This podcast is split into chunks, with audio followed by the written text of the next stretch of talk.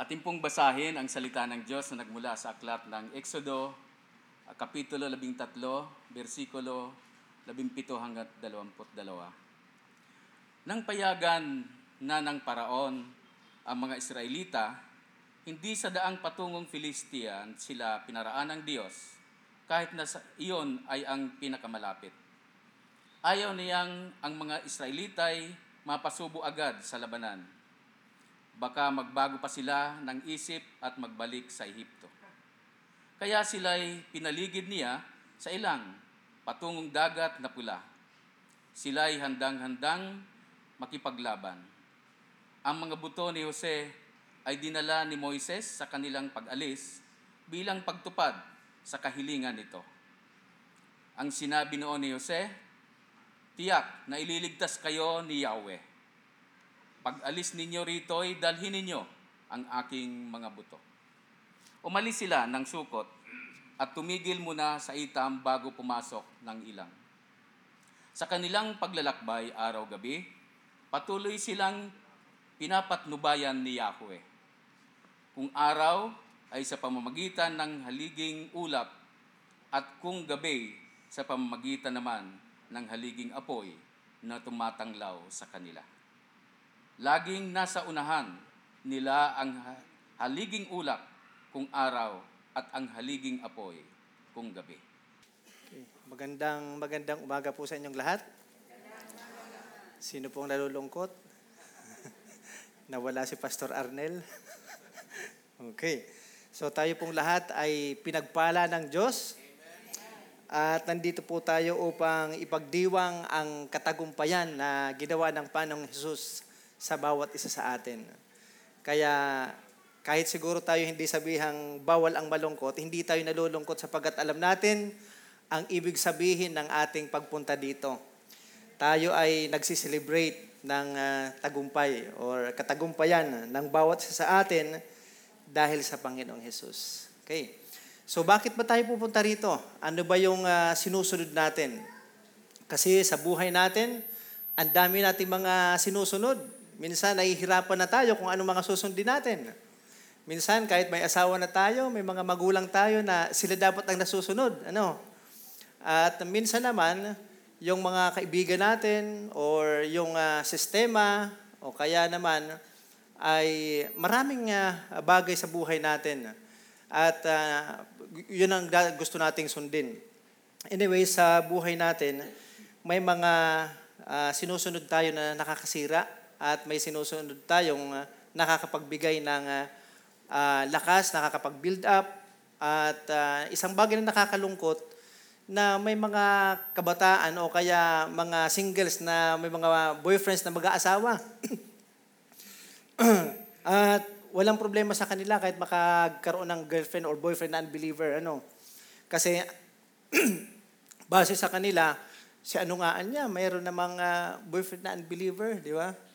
Tapos ano nga niya, pero tinanmaan niya, uh, pinagpapala naman, okay naman yung buhay. Si ano, may asawang believer, pero tinan mo, kawasak-wasak ang buhay din. Diba? Pero, ibig sabihin, ano ba yung talagang uh, nagda-drive sa'yo? Ano yung sinusunod mo sa buhay? Kasi ang dami natin pwedeng sundin sa buhay natin, pero purihin ng Diyos dahil mayroon siyang ibinigay sa atin na alituntunin o salita na dapat nating sundin. At uh, wala tayong ibang dapat na basihan ng ating mga ginagawa at dapat nating sundan kundi ang Panginoong Hesus. Agree po ba kayo? Kaya ang pag-uusapan po natin ngayon ay patungkol sa pagsunod sa pangunguna ng Diyos or sundin ang pangunguna ng Diyos. Sa ating pagpapatuloy, manalangin muna tayo. Salamat Panginoon sa oras na ito. Samahan niyo po kami at uh, nawa maunawaan namin ang salita mo at uh, maitanim ito sa aming mga puso at makita rin sa aming buhay, Panginoon.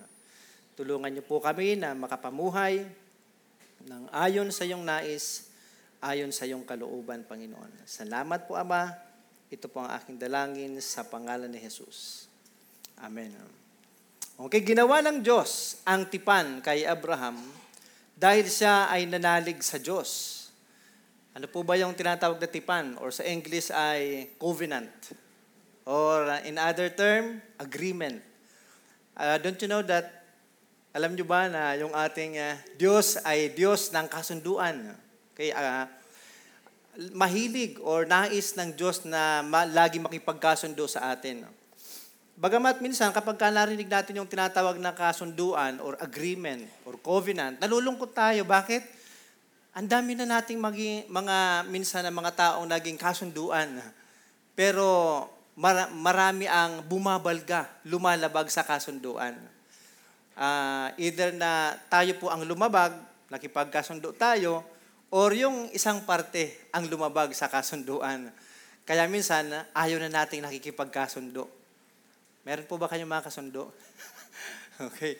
Uh, may nakausap lang ako ng nakaraan lang na nagpahayag ng kanyang uh, kalungkutan or disappointments or yung kanyang pain dahil meron siyang, uh, sabi niya, naging uh, uh, kasunduan or meron siyang uh, tao na kung saan nakipagkasundo siya pero hindi uh, tinupad yung kasunduan nila. Okay? So, pero alam niyo po ba na ang Panginoon natin ang unang nag initiate ng pakikipagkasundo?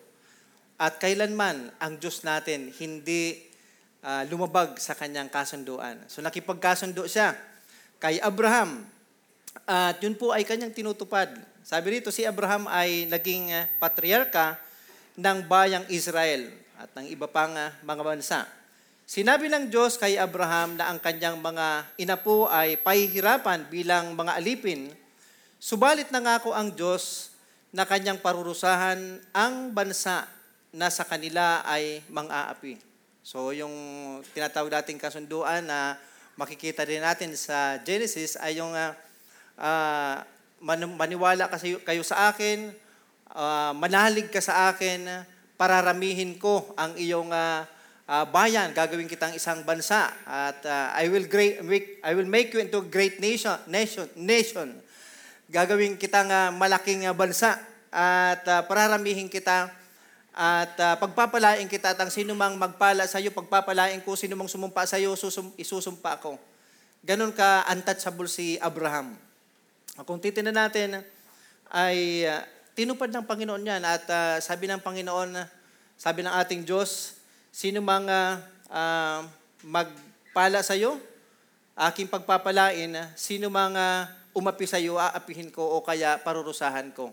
So, yun po yung nangyari sa kanila, di ba? Sa uh, bansang Ehipto, na kung saan uh, sinabi na ng Panginoon at alam na ng Diyos at ipinaalam na sa Kanya na mangyayari ito sa buhay nyo na bagamat mayroon akong plano na kayo ay pagpalain, pagpalain ka at maging pagpapala ka, pero darating ang panahon na ikaw ay makakaranas at ang bayan mo, ang uh, iyong mga mga apo ay makakaranas ng uh, pang-aapi. So minsan siguro sa buhay natin, ganun din ano na uh, nakakaranas tayo ng mga kagipitan or injustices or yung mga tinatawag nating mga kahirapan sa buhay, hindi dahil uh, parang uh, ginawa natin, kundi dahil nais ng Diyos na maranasan natin yun at mangyayari talaga yun sa buhay natin. Bagamat may mga pagkakataon din naman sa buhay natin na yung pagdurusa natin at mga nararanasan nating kahirapan sa buhay ay dulot ng ating mga kagagawan. Kaya tayo naghihirap, kaya tayo naaapi, o kaya tayo uh, nagdurusa sa buhay dahil sa sarili nating mga maling desisyon at kagagawan. Pero naniniwala rin po ako na may mga bagay na itinatakda ang Diyos sa buhay natin at may mga pinapahintulot siya at alam niya na uh, yun ay mangyayari sa atin dahil sa isang layunin. So nakita po natin yung uh, nangyari sa bansang Israel or sa mga Israelites sa bansang Ehipto na sila nga ay talagang nakaranas ng pang-aapi. Okay?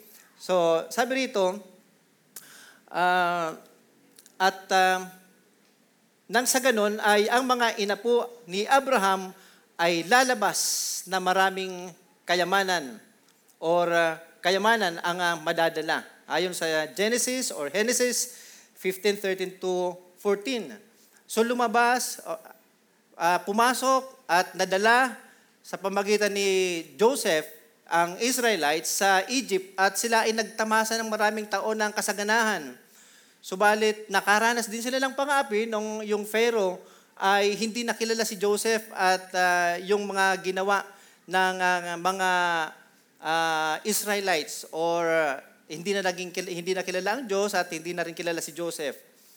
Subalit makita natin dito na ah, sila ay after na sila ay makaranas ng mga kahirapan, ah, plano at ginawa ng Diyos na sila ay makalaya doon at hindi lang nakalaya kundi sila pa ay pinagpala materially. So sa buhay natin, ganun yung ginagawa at nakikita kong ginagawa din ng Panginoon na spiritually speaking, tayo ay ah, nakagapos sa kasalanan na kung saan nakakaranas tayo ng mga kahirapan emotionally, mentally, at maging physically dahil sa kasalanan at dahil sa tinatawag nating bondage or ah, gapos ng kasalanan. Subalit, tayo or bilang tao, nakakalaya tayo doon kapag ka tayo ay nananalig at naniniwala at pumapayag sa pakikipagkasundo natin sa Diyos na tayo ay patatawarin, palalayain kung tayo ay mananampalataya o mananalig sa Kanya. Subalit, hindi lang yun ang nakita kong ah, ginagawa ng Diyos. At ginawa ng Diyos at gagawin pa ng Diyos sa buhay ng isang taong sumampalataya o nanalig sa Kanya. Hindi lang nakalaya spiritually, hindi lang nagkaroon ng buhay na walang hanggan, hindi lang sa pinagpala emotionally or ah, spiritually, kundi materially. Naniniwala po ba kayo na ang Diyos natin nagpapala materially rin? Kasi may mga tao kasi nga ang iba, sinasabi nila, hindi naman eh. Kasi nung ako ay hindi pa Christian, nung ako ay hindi pa mananampalataya, mas maganda buhay ko. Pero nung tinanggap ko si Jesus, naging Christian ako, mas lalo ako naghirap. At saka yung aking kaibigan at mga kakilala na hindi naman Christian, pinagpapala. Ang dami nilang mga ganito, ang dami nilang ganyan, materially, pinagpapala sila kahit namumuhay sa kasalanan. Di ba? Maraming ganon. Pero alam niyo po, ah, para magkaroon tayo ng parang ah, ah, kasagutan din dyan, una, Christian o hindi, mananampalataya o hindi, kapag ka nagtatrabaho ka, mag-earn ka, magkakaroon ka ng ah, lahat ng bagay na kailangan mo. Tama po ba? Pero kahit na hindi ka Christian, or kahit na Christian ka pa, ah, kung hindi ka magtatrabaho, hindi ka magsisikap, hindi ka ah, magiging tapat sa trabaho mo, paano ka pagpapalain? Okay? Pero bilang isang Kristiyano, the more na dapat tayo pinagpapala at expected na pagpapalain ng Panginoon dahil bilang Kristiyano, ikaw ang unang-unang tumutupad, sumusunod sa alituntunin, mga regulasyon sa trabaho mo. Di ba? Kapag ka ang oras ay lalabas ka ng 5 o'clock, dapat lumabas ka ng 4.30. Ay, mali. 5 o'clock or 5.30, ganun, no? Di ba? Sa trabaho, ganun. Kapag ka ah, papasok sa trabaho, 8 o'clock, 8.30 na pumapasok, late. Tapos maaga pang lalabas. Di ba? And ah, kung titinan po natin, talagang yung ah, isang Kristiyano expected na tumatrabaho ng tapat dahil ginagawa niya yung kanyang trabaho para sa Diyos. At kung yun ay ginagawa niya sa Panginoon at dahil pure ang kanyang mind, tapat siya sa kanyang trabaho, mahal niya, mahal niya ang kanyang trabaho, gagawin niya yung kanyang best. At natural, kapag ka ginagawa mo yung best dahil sa pag-ibig mo sa Diyos, sa lahat ng bagay na ginagawa mo, natural, lang po na ikaw ay i-bless ni Lord. Pero kahit na kristiyano ka, kung tatamad-tamad ka at hindi ka nagugustuhan ng employer mo o kaya ng boss mo, natural, hindi ka pagpapalain din. Tama ba? So wag mong isisisi sa Diyos kung ikaw man ay naghihirap o nagkakasakit. Bakit? Kristiyano ka nga. Panay kain naman ng sweets. Kristiyano nga, hindi naman nag exercise Hindi ka nga nagsisigarilyo, panay condemn ka sa mga taong nagsisigarilyo, nagiinom, pero ikaw panay pataba, hindi nag exercise hindi nagda-diet. Bato-bato sa langit, ang tamaan, bahala kayo. Magsisi. Okay? So, ito po yung pangako ng Diyos na ikaw ay pagpapalain ng Panginoon. Okay? Pagkaraan ng sampung salot sa naparusa sa Ehipto, ang ah, nagmamatigas na paraon ay pinayagan ng umalis ang Israel. Okay. At sabi rito, pinatnubayan naman ng Diyos ang kanyang bayan para sa kaligtasan. Okay, may, pag, may mga panahon na, na itinakda ang Diyos ng ah, pagdidisiplina, paghihirap, At ah, may panahon din na kung saan darating ang panahon, ikaw ay lalaya sa kahirapan na yan. At uh, pagka minsan, kapag ka hindi pa ta- tapos ang Diyos sa'yo, ay mananatili ka doon sa pugon o kaya doon sa bondage o doon sa pagkakaalipin ng Ehipto. Sa buhay natin, minsan may mga Egypt or may Ehipto na kung saan ay tinuturuan din tayo ng Diyos na magtiis dahil may, may mayroong tayong dapat na malaman, matutunan sa ating buhay. At hi- pero hindi mananatili 'yon sapagkat mayroon din itinakda ang Diyos na darating ang panahon ikaw ay lalaya din. Okay? Sa sa kalagayan na 'yan. At ah, nung sila po ba ay ah, umalis o nakalaya, ah, umalis sa Egypt, yun ba ay pangako ng Diyos? Yes, pangako ng Panginoon yan. Yun ba ay kalooban ng, Diyos, ng, ng Panginoon? Yes, kalooban niya yon. Pero alam niyo po ba kung ah, kahit na kalooban ng Diyos na sila ay lumaya sa, sa Egypt at sinabi ng Panginoon, sige, ito na yung panahon, palalambutin ko na yung puso ni, ni Pharaoh, ng Paraon, at kayo ay lalaya na. Makakaalis na kayo dyan sa kahirapan na yan, sa pang-aabuso na yan, sa pang-aalipin na yan. Pero mga kapatid, kung yung mga Israelites ay hindi naglakad palabas sa Egypt, tingin nyo makakalaya sila? hindi, di ba? So, may plano ang Diyos na pagpalain sila at makalaya sa pagkaalipin ng ah, Ehipto, pero meron silang dapat gawin. Kailangan nilang maglakad. Di ba? Kailangan nilang sumunod. Kinakailangan nilang makinig. Sa buhay natin, ganun din. May plano ang Diyos sa iyo. Nais ng Diyos na makalaya ka sa anumang struggle mo sa buhay. Nais ng Diyos na ikaw ay magkaroon ng kasaganahan sa buhay mo. At nais ng Diyos na ikaw ay kanyang pagpalain spiritually and physically. Pero meron kang kailangan gawin. Kailangan mong makinig. Kailangan mong sumunod. Kailangan mong humakbang. Kailangan mong maglakad. In short, may participation ka. So hindi yung magpapabaya ka lang. Sabi ng Lord, pagpapalain niya ako, makakalaya ako. Nasaan naman? Nakatunga nga. Ano? So, mga kapatid, ayaw ng Diyos nang walang ginagawa. Ayaw ng Diyos na hindi nakikinig. Ayaw ng Diyos na hindi sumusunod. Kaya kung nais mo ikaw ay makinig or nais mo na ikaw ay pagpalain ng Diyos, makinig ka at sumunod ka. At wala tayong ibang dapat sundin. Sino? Ang Diyos. Okay, para sa ating pong pagbabalangkas ay, sabi rito number one, pinangunahan ng Diyos ang Israel mula sa ilang ah, sa ilang patungo sa dagat na pula. Hindi niya pinaraan sa mas malapit na daanan patungo sa Filistia dahil ayaw niya na ang mga Israelitas mapasubo agad sa labanan. Baka magbago pa ah, sila ng isip at magbalik sa Ehipto.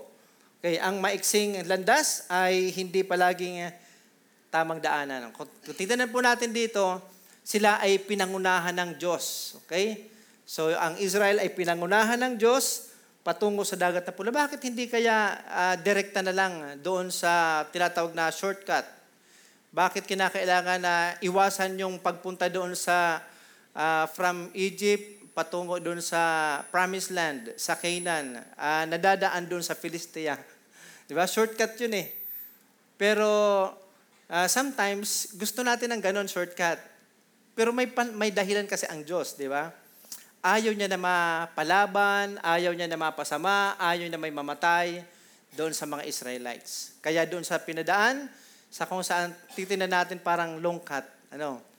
So, ah, di ko lang kasi mapakita yung ah, mapa, pero tingnan nyo na lang po yung verse kung mayroon kayong time na mag, ah, makapag-research. But the point there is, mayroong purpose ang Panginoon na bakit kinakailangan kang ah, sumunod sa Kanya at meron kang dapat na daanan. Okay? Meron kang ah, ah, dapat alisan at meron kang dapat puntahan. Pero sa pagpunta mo roon, kinakailangan mong ma- makinig at sumunod sa instruction ng Panginoon kung saan ka dadaan. Okay? So sa, nakita ko rito ah, sa buhay natin, minsan may mga ah, nais ng Lord na ikaw ay puntahan. Mayroong promise land na naghihintay sa iyo, sa iyo, mayroong pagpapala na naghihintay sa iyo, mayroong kang destination na dapat mong puntahan.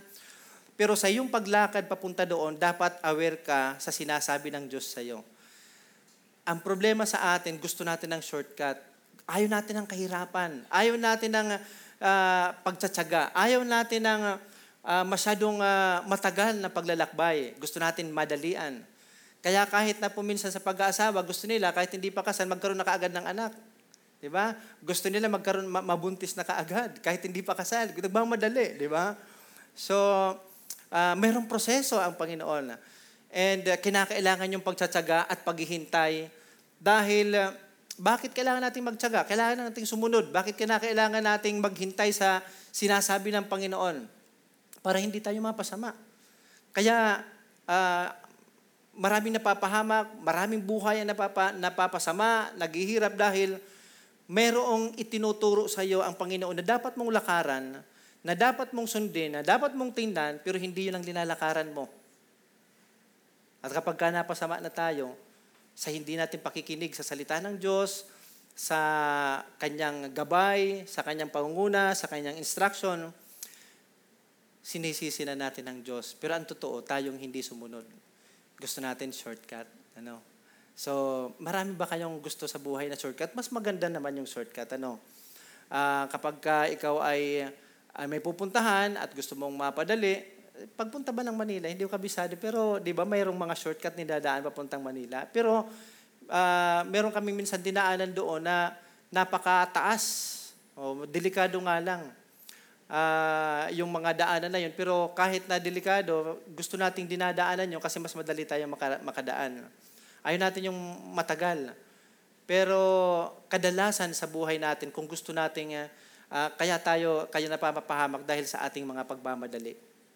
At alam niyo po ba na ang ah, ah, pagtsatsaga, paghihintay, pagsunod sa Diyos ay tanda ng pananampalataya sa Kanya. Isa sa pinakamahirap gawin ng isang tao yung paghihintay, pagtsatsaga or pasensya. Pero alam niyo po, pinapahintulot ng Diyos yan para ipakita sa iyo na kinakailangan mong manalig, magtiwala, manampalataya sa Diyos at sumunod sa Kanya. Ah, si Abraham may experience kay Sarah, ano, pinangakuan na nga na magkaroon ng anak. Hindi pa nakapaghintay. Nagmadali pa, di ba? Kumuha pa ng isang ah, babae para, sige na, pangako naman ng Diyos yan na magkakaanak tayo. Sige na, kuha ka na ng iba. so, ano nangyari ngayon? Hanggang ngayon, nagsasuffer tayo. Di ba? Dahil sa naging desisyon ni, ni Sarah o ni Abraham para sila ay maka, para, para dumami. Yes, may pangako ang Diyos. At nais na napagpalain ka, pero hindi sa panahon mo, hindi sa time na isinet mo, hindi rin sa kaparaanan mo, at hindi rin sa choices mo. Di ba? So siguro yung mga Israelites, mas pipiliin nila yung shortcut. Pero mga kapatid, hindi mahalaga ang choice mo sa destination mo. Hindi mahalaga yung pagpipili mo. Hindi mahalaga yung uh, decision mo. Ang mahalaga, para maranasan natin yung fulfillment or kaganapan or uh, katuparan ng plano, pangako ng Diyos sa atin, mahalaga yung decision niya sa buhay mo. Mahalaga yung pakikinig mo, mahalaga yung kanyang gabay sa buhay mo. Kaya dapat tayo makinig. Amen po ba? So ang maiksing landas ay hindi palaging tamang daan or daanan. Ang landas ng Diyos ay may katiyakan. Hintayin mo. Maghintay ka, magtyaga ka, sumunod ka sa Diyos, makakarating ka sa ipinangako ng Panginoon. Subalit, pag hindi ka naghintay at gumawa ka ng sarili mong kaparaanan para marating mo yung gusto mong marating, marahil along the way, magsasuffer ka. Okay? Trust in the Lord or magtiwala ka sa Panginoon. Perfect ang guide or ang gabay ng Panginoon. Ano ba ang nagda-drive sa buhay mo? Ano ba yung ano ba yung sinusunod mo sa buhay? Na marahil sa ngayon marirealize mo na maraming beses mo lang sinunod ang sarili mo, pero napahama ka at naghihirap ka lang. Bakit hindi mo na subukan na i-fix ang sarili mo na wala kang ibang susundin at pakikinggan kundi ang Diyos sa buhay mo? Maraming nabumotivate sa atin. Maraming mga mga causes or uh, dahilan kung, kung bakit natin ginagawa ang isang bagay. Pero sana, bakit mo ginagawa ang isang bagay? Ay dahil yan ang utos ng Diyos sa iyo. Yan ang sinasabi ng Panginoon sa iyo. Yung class mga yung klase namin ay na-invite na mag-attend ng seminar nung uh, uh, isang araw sa Avenue Plaza or Avenue Square. At hindi po yun na compulsory, kung sino lang gusto. So, siyempre, magbabayad ka ng 500 pesos. Yung atin ay yung ah, Data Privacy Act of 2012. Yung mga pagtungkol sa mga privacy, yung mga pagpo-post ng mga pictures, mga ganyan, at ah, mga rights, ganun. Ah, ayaw naman nilang umattend na kasi pag-aaralan naman natin yan. Pero magbabayad pa tayo. Ah, so, di ka na nga attend. Pero sabi nung aming professor, pag ah, umattend kayo, may plus pa. Mas mayroon kayong plus 5. Okay, mayroong uh, uh, bayad na 500 pero mayroon kayong ah, plus 5 pag umattend kayo. Siyempre kapag ka hindi ka umattend, wala kang plus 5. Eh mahalaga sa klase namin yung points. So lahat nagsalihan. At sabi nga, sabi ko, sige, mayroon palang plus 5 at 500 ang bayad. Gawin na kaya natin 1,000 para, para 10 points. plus 10. Di ba? So, pagdating doon, ah, may mga lectures at ang gaganda ng mga ano yan, tinuturo. Siguro, yung iba, pag tinanong mo, may natutunan ka, wala. Bakit? Ba't umattend? Kasi sa plus 5. so, minsan sa atin, iba yung nagda-drive sa atin, ano, ah, sana yung sa ating pagsunod sa Panginoon, hindi dahil sa benefits, hindi dahil doon sa pagpapala, hindi dahil doon sa kagustuhan natin, kundi sumusunod ka sa Diyos dahil nakipagkasundo tayo sa Panginoon na tayo magiging bayan ng Diyos, tayo ay ah, magiging anak niya at ah, tayo ay pagpapalain niya at lahat ng mga blessings ah, matatanggap natin ah, pag nanalig tayo sa Kanya. But then, sana hindi dahil sa mga blessings, kundi dahil mahal natin ang Diyos. Amin po ba? At alam mong mapapabuti ka pag sumunod ka sa Panginoon. Now, pangalawa, inalala ni Moises ang ah, buto ni Jose upang ito ay dalhin. Okay, ah, sapagkat si Jose ay naging anak, anak din ni Israel, sa pangako na, dadalha, na dadalhin ang kanyang buto sa paglisan ng bayan sa Ehipto. Kahit pa itinuring ng mga Egyptyo o Ehipsyo na si Jose ay anak ng Ehipto, kinilala pa rin ni Jose ang sarili niya na siya, na siya ay isang anak ng Israel, ng Israel.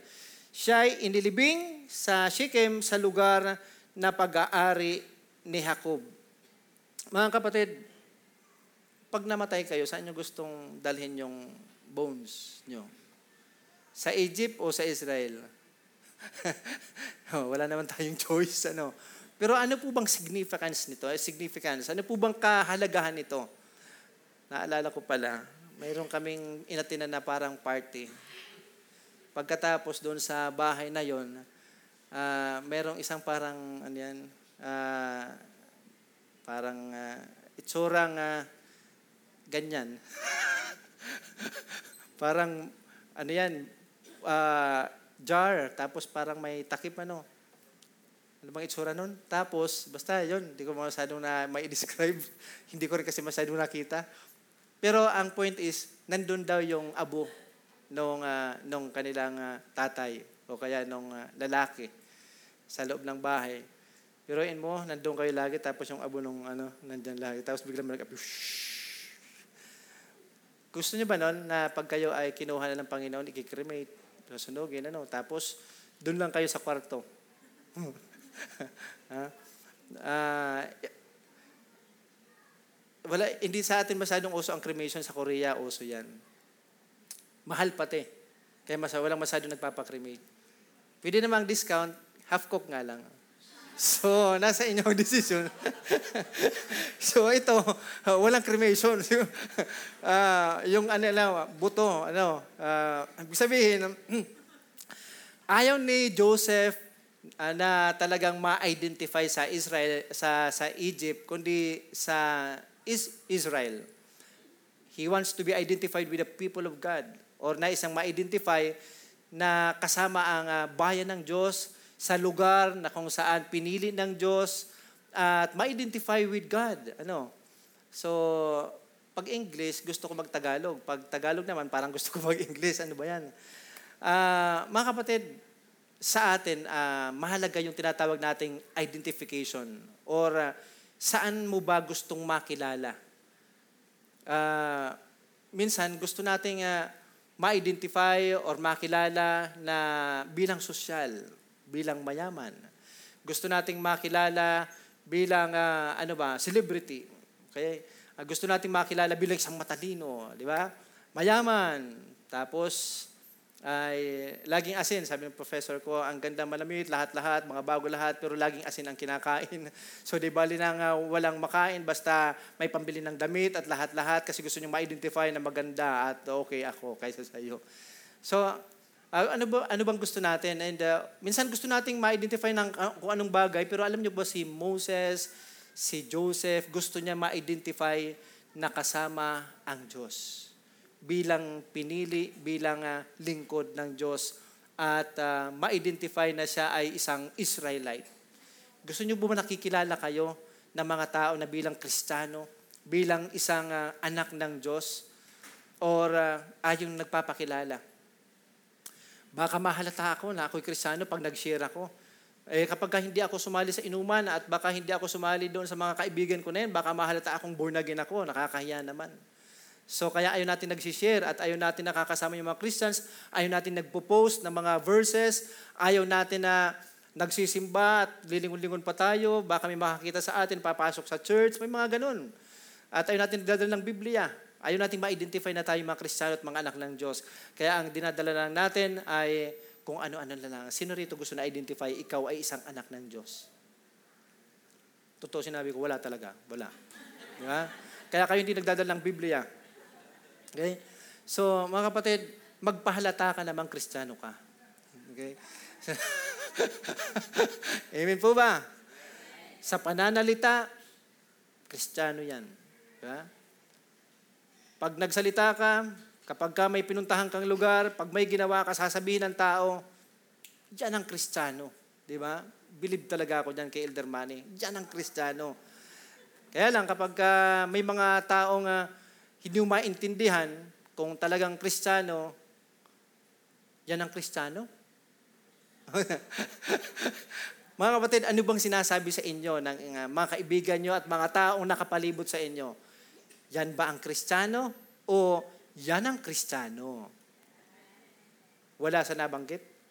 Uh, so mga kapatid, uh, nais ng Diyos or nais natin na talagang uh, ma-identify tayo bilang mga anak ng Diyos. Iba ka sa lahat. May nagsabi na sa inyo yan, iba ka sa mga tao dito. Kaya kahit hindi ka nagsasalita, kahit minsan hindi ka nagsishare ng Word of God, lalapitan ka ng tao kasi sasabihin sa'yo, merong iba sa'yo. Hindi katulad nila. Sila, tatrabaho. Kaya minsan, may trabaho, hindi nagtatrabaho, puro chismisan. Ikaw, kahit wala ng trabaho, naghahanap ka pa ng trabaho. Meron ka pang hinahanap na dapat gawin dito, you do the extra mile. Merong job description na para sa'yo, at natapos mo na yon pero naghahanap ka pa ng iba pang trabaho at gagawin. Kaya naobserbahan kita, iba ka. Kaya nakita ng employer mo, iba to. Kaya kahit na hindi dapat dagdagan yung sweldo, dinadagdagan. Di ba? Yung iba naman gustong padagdagan, binabawasan. Bakit di nagtatrabaho? Ano bang klase yan? so, nakikita po ba sa atin yung pagiging isang kristyanong totoo sa pamagitan ng ating mga ginagawa? Natutuwa po ako kay Doc Steve uh, Bonilla. Pinagpala ng Panginoon. Uh, palapakan natin siya. Bakit kayo pumalakpak? Dahil ang dami niya pong natutulungan, nagpapa-opera sa kanya, mataas ang bayad niyan, pero for the Lord, di ba? So, uh, sana pagpalain siya ng Panginoon at ipanalangin natin ang katulad niya. Sa atin minsan, hindi nagtatrabaho, gusto natin sumingil ng bayad kahit walang ginagawa. Uh, sino sa inyo gusto magpa-opera? Libre. uh, uh, uh, kahit tayo mayroong doktor na ganon, ay wag nating hangarin na magpa-opera. kahit na libre, uh, kahit pa magbayad, basta wag lang akong maoperahan. anyway, uh, doon natin makikita, bagamat minsan parang naaabuso na tayo sa kabaitan natin. Uh, pero okay na yon kaysa tayo yung nang-aabuso. Pero hindi dahil Christian, aabusuhin natin yung tao. Gawin mo yung dapat. Okay? At hayaan natin na tayo pagpalain ng Panginoon sa tama at dapat nating ginagawa bilang pagsunod sa Diyos. Hindi yung Kristiyano naman yan, huwag na nating bayaran. Nag-utang ka ba kay ano? Oo. Kristiyano naman yan, huwag nating bayaran. Di ba? So, yan ay tanda ng pagiging irresponsible. Sino bang pagpapalain? Yung ah, nagbigay, nag-serve o ikaw na nanlamang at hindi ka nagbayad? Alam ko naman, hindi niya naintindihan ang tanong ko. De, siyempre kapag ka meron tayong ginagawa, nagsasakripisyo tayo, God is going to bless you. Ano, hindi yung para palibre. Uh, yan, kristyanong tindahan yan. Kaya talagang ano, target ka ng lahat, di ba? Kaya ang iba sa atin, minsan, pagka kristyano, Huwag mo ipaalam na may business tayo. Huwag mo ipaalam na meron tayong ganito. Bakit? Mga kristyano naman yan. Yung mga kristyano hindi nagbabayad dyan. Gusto niya may discount. Gusto niya libre. ah, di ba? Ah, sino bang pinaka-the best na nagtatrabaho sa isang company? Di ba? Yung Christian o non-Christian? Sino bang pinakamasipag, tapat magbayad? Yung Christian o hindi Christian? Sino ba nagpapalibre lagi? Yung Christian o hindi Christian? Mahiya naman tayo. Di ba? bilang Kristiyano, expected na tayo yung dapat nagpapakita ng isang mabuting halimbawa. Amin po ba? Ang hina kapag kanyang responsibility ang pinag-uusapan, ano? Yung bang pagiging tapat. Uh, kailangan tayo maging tapat at makitaan isang mabuting halimbawa. Pag nanghiram tayo ng libro, pag nanghiram tayo ng isang bagay, anong dapat? Isinasauli. Yan ang Kristiyano. Hindi yung limang taon mo na hindi sinasauli, akala mo na sa'yo na. Di ba? So, nanghiram, pagkatapos hindi sinasauli at hindi inaalagaan yung hiniram. So bilang Kristiyano, para ikaw ay pagpalain ng Panginoon, pagkatiwalaan, i-bless ng Lord, maging tapat ka sa pagsunod sa Panginoon. Okay? Ano bang sabi ng Lord? Pangalagaan mo kahit yung bagay na hindi sa iyo. Meron kang uh, hiniraman, isang bagay, balik mo yung hindi sa iyo. Okay? Huwag masanay sa libre. Bagamat nalibre kami kahapon, pero kasalanan niya na yun. Nagpalibre siya eh. Hindi, salamat sa Panginoon pagpalain nawa yung tao na yun. Uh, anyway, purihin ang Panginoon. Damit nating dapat gawin para sa, sa kapurihan ng Diyos and uh, lagi nating isaalang-alang meron tayong guide, meron tayong Diyos na dapat nating sinusunod sa buhay natin. Mahirap man yung dinadaan natin, yung naranasan natin, pero sa dulo niyan, pagpapala naghihintay. Bakit? Si Lord ang nangunguna sa iyo. Si Lord ang kasama mo. Iingatan ka niya, pagpapalain ka niya, magtiwala ka lang. Pangatlo, sila'y nagkampo, naglakbay sa umaga, at naglakbay sa gabi. Sila'y pinatnubayan ng Diyos na hali, ng haliging ulap sa umaga at haliging apoy naman sa gabi. Pagkatapos nito, ang bayang Israel kanyang inilabas, malulusog sila lumabas na dalay mga gintot pilak. At ayon sa awit, uh, isang daan lima, tama ba yung Tagalog ko? Isang daang lima. 105 verse 37, sila'y pinalakas ng Diyos at pinangunahan sa paglalakbay sa ilang. So ano pong makikita nila nung sila naglalakbay sa gabi? Madalim? Ah, merong fire or apoy, di ba? Tapos sa umaga, anong nakita nila? Okay, may ulap. So, pag uh, kung saan dito yung ulap na nakita nyo, punta kayo doon. Ano? Uh, pag may pupuntahan tayo, si Lord ba nagpapahayag pa ng ganon? Pero alam niyo po ba nangyari ito? That's uh, supernatural na kapahayagan ng Diyos or pagbibigay ng gabay ng Panginoon sa kanila at the time. Biruin mo yun, lalabas kayo, ano, pupunta kayo kung saan gabi, wala kayong nakikita napakadilim, pagkatapos mayroong isang fire, di ba? Na lumitaw dyan at yun ang nagbibigay sa inyo ng gabay kung saan kayo pupunta. Napakaganda, no? Sino ba rito nakakita ng fireworks? Yung, yung mga nagpuputukan, lahat naman siguro, ano? Di ba ang nagagandahan tayo, ano? Siguro, ano kayang itsura nun na may liwanag sa gabi? Di ba? Tapos yun ay, napakalaking himala, ano? Napakalaking milagro na kung saan makikita nila na talagang may Diyos. Mayroong Diyos na makapangyarihan, mayroong isang Diyos na naggagabay sa atin, mayroong isang Diyos na uh, dapat nating paniwalaan, panampalatayanan, mag-surrender tayo sa Kanya kasi itong Diyos na ito ay totoo, makapangyarihan ito.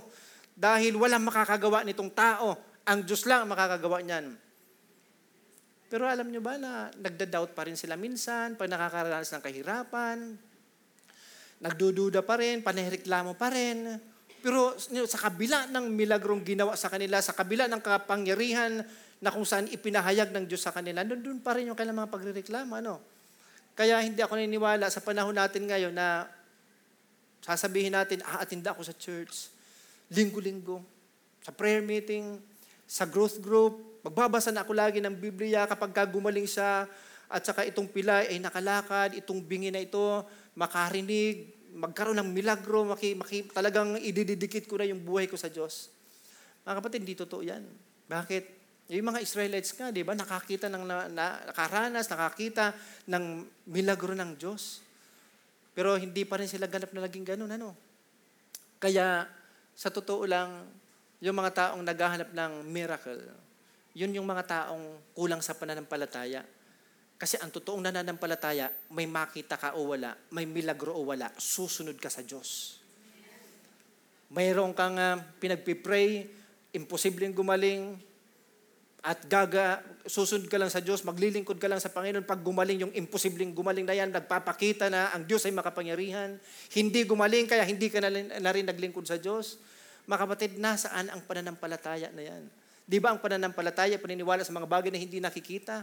Paniniwala sa Diyos kahit hindi mo nakikita, bagamat hindi nakikita pero nag exist Yan ang totoong pananampalataya. At naniniwala po ako, kahit wala ka nakikita, pag naniwala ka, makikita mo. That's faith. Anong klaseng pananampalataya meron ka? Papaano mo nakikita ang Diyos na nagbibigay ng gabay sa buhay mo? Hindi tayo gagabayan ng Panginoon at hindi natin makikita yung fire na ito o yung clouds na ito kung uh, hindi natin sa titingnan at hindi natin sa pananampalatayanan. Okay, mga kapatid, ano yung gabay mo? Meron tayong uh, gabay sa buhay na ibinigay ang Diyos na dapat nating sundin.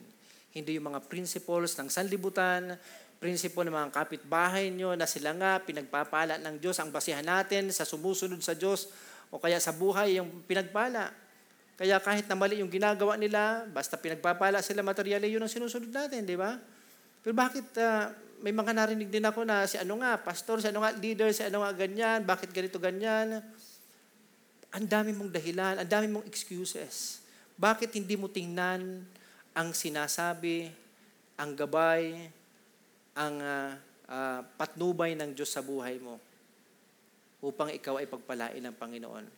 Yan ang nais ng Lord na makita natin sa ating buhay na siya lang yung maging gabay natin at uh, sa Kanya lang tayo mananalig.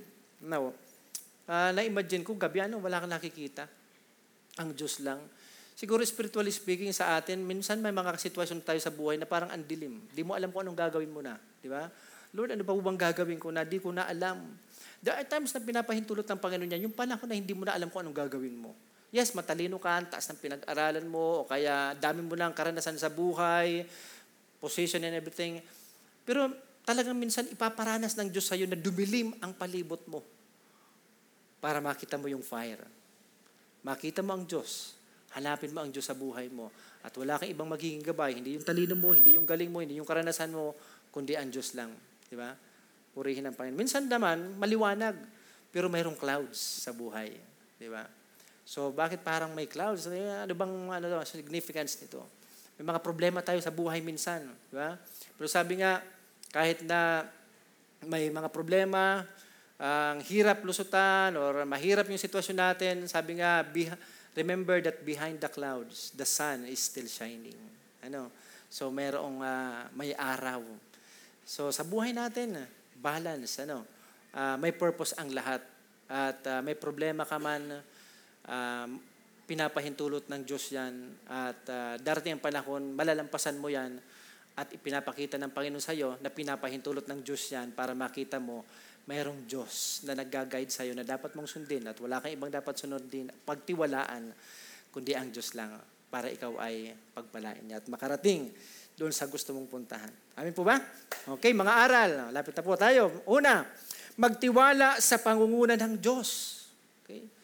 So, wala kang ibang dapat gawin kundi ang magtiwala sa Diyos. Kung hindi ka naniniwala sa Diyos, uh, saan ka magtitiwala? Lahat ng bagay na pwede mong pagtiwalaan, hindi magpa-prosper yan.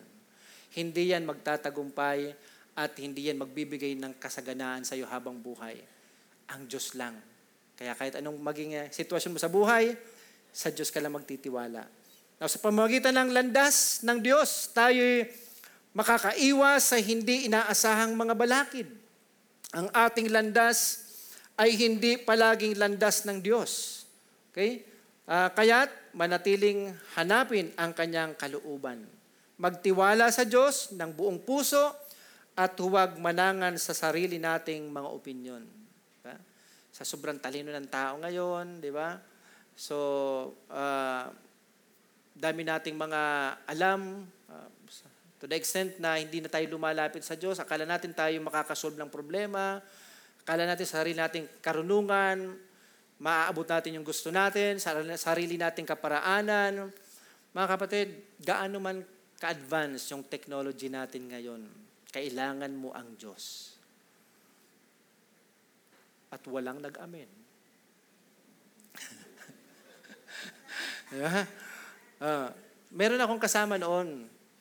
Meron isang isang karag-karag na sasakyan. Pero at least may sasakyan. Uh, hindi namin alam kung saan kami pupunta.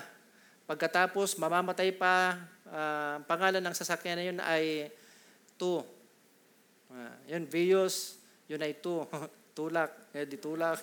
La, andar lang pag tinutulak namin, takbo, tulak. Uh, so, da, di namin alam. Para panay tanong kami, panay tanong, ang tagal na makarating kasi puro tanong kami. Pero ngayon, meron tayong navigation. Di ba? Isang click mo lang, shh, okay, papunta ka doon sa north, sa south papunta ka sa impyerno, ay papunta sa, di ba? Meron tayong navigation. Pero noon, panay pray, Lord, tulungan niyo po kami. Nasaan na ba yung lugar na yon? Tulungan niyo po kami. Pag inuliligaw na po kami. Yung iba binaliktad niyo ng damit. yung iba binabaliktad yung damit. Eh, parehas lang naman. Alam niyo po ba, naniwala ako nung bata pa ako. Naligaw ako, binaliktad yung damit ko. Mas lalo ako naligaw. Kasi nakafocus ako doon sa... Mga kapatid, uh, di na tayo nagre-rely sa Panginoon minsan kapag ka nandyan na lang lahat. Ano? Nag-rely tayo sa internet, mandyan isang click mo lang, tuturo ka kung saan ka pupunta. Uh, yes, naniniwala ako sa talino ng tao. Isang click mo lang, bibigay siya yung information. Ang hindi niya lang kayang gawin, ituro ka sa Diyos at sa kasalangit. At dadaling ka talaga doon. Kaintindihan po ba tayo? Hmm. Kaya kailangan natin si Lord. Mag-fail ang lahat ng bagay. Mawawala, magbabago ang lahat ng bagay at maaari kang ipahamak ng maraming bagay. Pero ang Diyos, pag nagtiwala ka sa Kanya, gabay mo siya, siyang susundin mo, kahit anong pang maging takbo ng buhay mo, ng sitwasyon natin, hindi ka ililigaw ng Diyos sa patutungahan mo. Palapakan natin si Lord. Hallelujah. God is good. Pangalawa, manatili sa piling ng Diyos at sa kanyang mamamayan kahit humantong pa sa kamatayan tulad ni Jose. Hindi dapat ikahiya ang mabuting balita sapagkat ito ang kapangyarihan ng Diyos sa ikaliligtas ng tao. Okay? So, wag natin kakahiya, mag-share tayo. Kahit na anong sabihin sa atin, basta ang goal natin ay maibahagi ang salita ng Diyos. Kalam niyo po, dati, grabe, mahiyain din ako. Okay? Pero nasubukan ko po na talaga magkaroon ng boldness sa pag-share ng salita ng Panginoon. Nung one time, sumakay ako sa jeep. Pagkatapos, grabe yung struggle ko, I mean, sa bus. Pagkatapos, sabi ko, first time ko, Lord, na gagawin ito, Lord. Talagang love na love kita, Lord. At wala na akong pakalam sa sarili ko. Tayo ako sa bus, mga kapatid. Hindi pa ako yung taong tumatit ng ng salita ng Diyos at nanlilimos. Ako po ay nagbibigay at nagpapapala. Pag nanampalataya kayo sa Panginoon, tinanggap niyo sa, manalig kayo sa Kanya, sumunod kayo sa Kanya, pagpapalain kayo ng Panginoon. Salamat po, pagpalain po kayo ng Panginoon. Tuko na ako. Grabe yung kabak pagkatapos doon sa bus, mayroon pang uh, uh, naghihingalo Linapitan ko, pinag-pray ko pa. Tapos sa jeep, pipreach ako. Tuwan-tuwa naman yung mga tao. Kasi nung una, naglalabasan naman mga barya. Hindi pa ako nangihingi, hindi pa ako lilimos. so, naging ugali ko na dahil doon talagang uh, nawala yung aking uh, uh, hiya sa pag-share ng salita ng Panginoon. Lahat po, minsan para bang uh, hindi maganda pag sinabing walang hiya. Pero may magandang walang hiya. Yung mag-share ka ng salita ng Panginoon, hindi ka nahihiya. Amen po ba? So, share. Dahil ang, ang goal natin ito, unang utos na ng Diyos, guide ng Panginoon ito para maligtas ang maraming mga tao. Okay, mga mahal natin sa buhay. Ang ating buhay ay marapat na naglalarawan sa mensahe ng Diyos. Sa ating pagpanaw ay makikita ang kanyang mensahe at sa ating alaala ay maaalala ito bilang bantayog ng panahon. Mga kapatid, sana dumating man ang panahon na ikaw ay kunin na ng Diyos, bagamat wag muna ngayon. Dumating man yung time na yon, maaalala ng tao, Kristiyano yan, naligtas ako dahil dyan. Napagpala ako, yung pamilya ko, dahil sa Kanya. Ang tao na yan, lubos na pinili ng Diyos, ginamit ng Diyos, pinagpala ng Diyos upang maraming mga tulad ko ang mapagpala at makakilala sa Panginoon. Mga kapatid, sana, pag nawala ka, hahanapin ka at magpapasalamat sa iyo. Pero hindi ka man niya makita, hindi ka naman na maramdaman na gagawa siya ng magandang bagay para pagpalain niya yung pamilya mo dahil naging blessing ka sa Kanya. Dahil sa pagbabahagi mo ng salita ng Panginoon. Saan mo gustong makilala? Paano mo gustong makilala? Gusto bang makilala na ikaw ay anak ng Diyos, nagsasakripisyo para sa iba, at uh, nais mong makilala na ikaw isang totoong Kristiyano, ipamuhay mo yung kanyang kalooban, sumunod sa Diyos. Pangatlo, sundan ang pangunguna ng Diyos sa pamagitan ni Kristo na ipinahayag ng banal na kasulatan.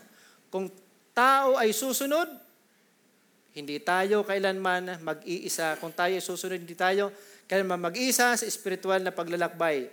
Tayo pasisiglahin ng Diyos ng mga sa gayon matatapos natin ang landas ng may pagtatagumpay. Purihin ang Panginoon. So mga kapatid, nasa atin ang desisyon. Marahil ang daming mga nagbibigay ng gustong gabay sa buhay mo, sa sarili mo, pero iisa lang ang dapat nating kilalanin na, na nagbibigay ng totoong gabay at dadalhin tayo sa tamang landas na kung saan tayo magtatagumpay at lubos nating mararanasan ang pangako ng Diyos na tayo ay kanyang bibigyan ng isang buhay at hindi lang basta buhay, kundi isang buhay na masagana at matagumpay na pamumuhay. Yan ay kung tayo ay susunod, makikinig, at patuloy na maglalakbay sa mundong ito na kasama ang Diyos. Tayo pong lahat ay manalangin. Tayo pong lahat ay tumayo. Aming Ama, aming Diyos, kami po ay nagpapasalamat, nagpupuri sa iyong dakilang pangalan. Samahan niyo po kami, Panginoon, at gabayan, patnubayan niyo po kami, Panginoon.